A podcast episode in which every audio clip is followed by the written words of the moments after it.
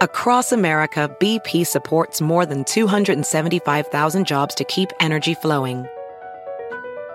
Jobs like building grid scale solar energy in Ohio and producing gas with fewer operational emissions in Texas.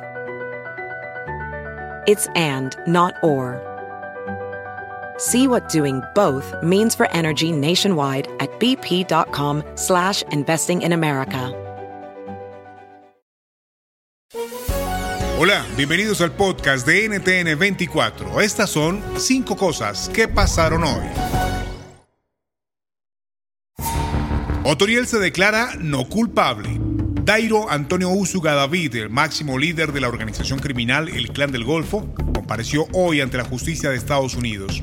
En una corte federal de Nueva York, donde se le acusa de delitos relacionados al narcotráfico, el sindicato negó responsabilidad por los crímenes que se le señalan. Hablamos sobre este caso con Maybor Petit, periodista experta en crimen organizado. Por lo general, los abogados de la defensa, cuando hay cargos tan graves como los que tiene alias Otonien, buscan un espacio de tiempo para conseguir, primero, que los fiscales le entreguen lo que se llama el descubrimiento, que son las evidencias fuertes que pueden usar en un juicio conjurado.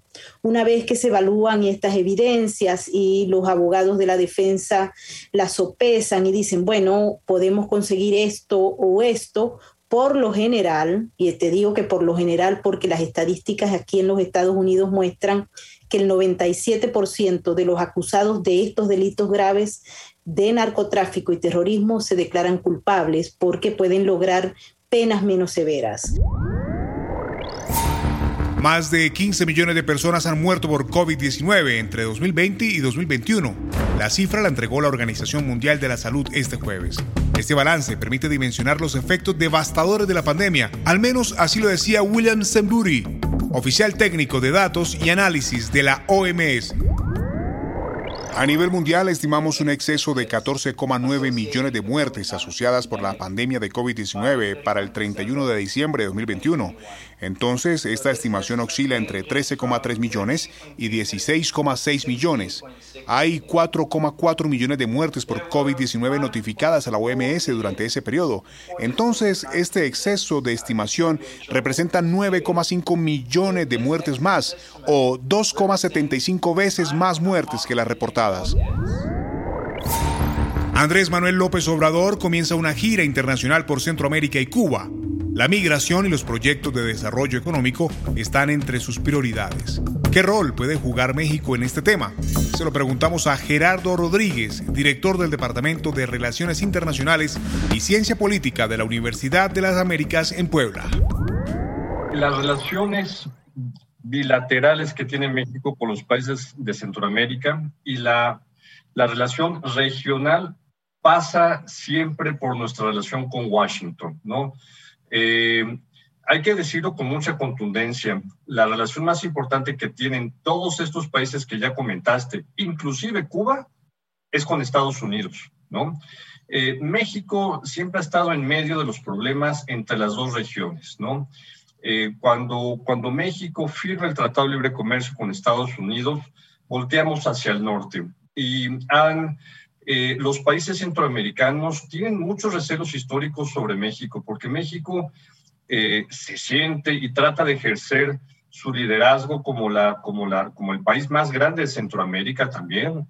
En México forma parte tanto de Norteamérica como de Centroamérica pero a los centroamericanos, por ejemplo a los guatemaltecos, eh, no les gusta la, el, el, que desde la Ciudad de México se quiera imponer la agenda de cooperación en materia migratoria o de fronteras, en materia de crimen organizado, que también es muy importante. La cuarta, Chile vive una ola de inseguridad ante el alarmante aumento de delitos como robos, balaceras y narcotráfico, el gobierno del presidente Gabriel Boric reforzó la dotación policial en 17 comunas del país. Desde la oposición califican la medida como insuficiente. Así se expresó hoy Isca Siches, ministra de Interior del país. Lo hemos dicho, una de las prioridades del gobierno del presidente Gabriel Boric es entregar más seguridad en los barrios. Sabemos que es de las principales preocupaciones de la ciudadanía y también es una de las principales hitos de nuestra agenda. Para eso hemos establecido medidas de corto y mediano plazo. Tras mío, pueden ver aparte de los 700 carabineros que se van a desplegar por distintas ciudades del país para reforzar la protección de la ciudadanía. En total, 17 comunas en distintos puntos de Chile recibirán un aumento de la dotación de carabineros durante el mes de mayo. Y al cierre, sorpresa en Francia por la incorporación del histórico Partido Socialista al frente de izquierda que lidera el euroescéptico Jean-Luc Mélenchon.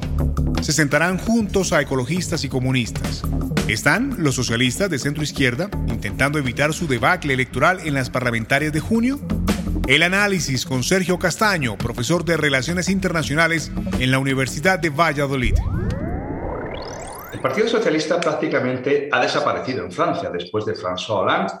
Las penúltimas elecciones, las que acaba de ganar Emmanuel Macron, en las elecciones de hace cinco años, ya dejaron al Partido Socialista en una situación muy debilitada y en estas últimas elecciones prácticamente desaparecido. Pero, ¿qué puede hacer el Partido Socialista?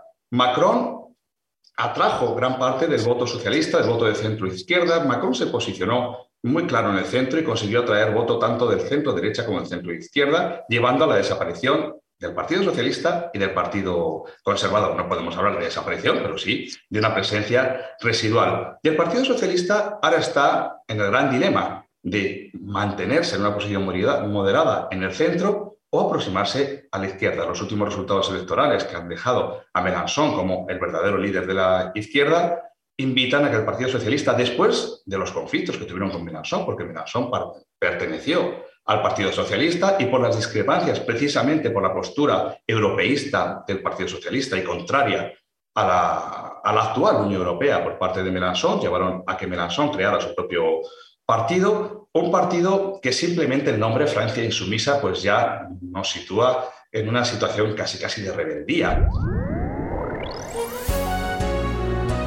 Si te gustó este podcast, puedes buscar más de nuestro contenido en nuestra página web www.ntn24.com. En NTN24 tenemos una red de corresponsales en las Américas que nos permite tener acceso de primera mano a toda la información y hacer análisis sobre los eventos más importantes de la región. Qué gusto estar con ustedes. Mi nombre es Hugo Vecino. Me pueden escribir en Twitter a arroba Hugo Vecino. En el podcast de NTN24 te informamos y te acompañamos.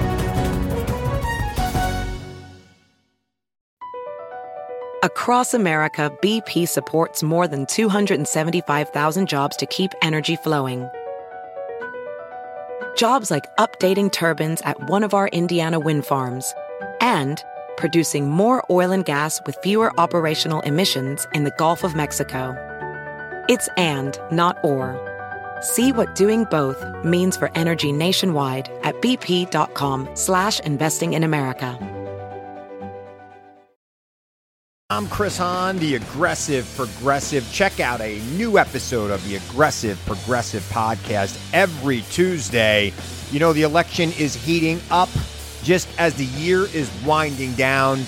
Stick with me. I'll tell you the truth as I see it. Download the Aggressive Progressive on Pandora or wherever you get your podcasts.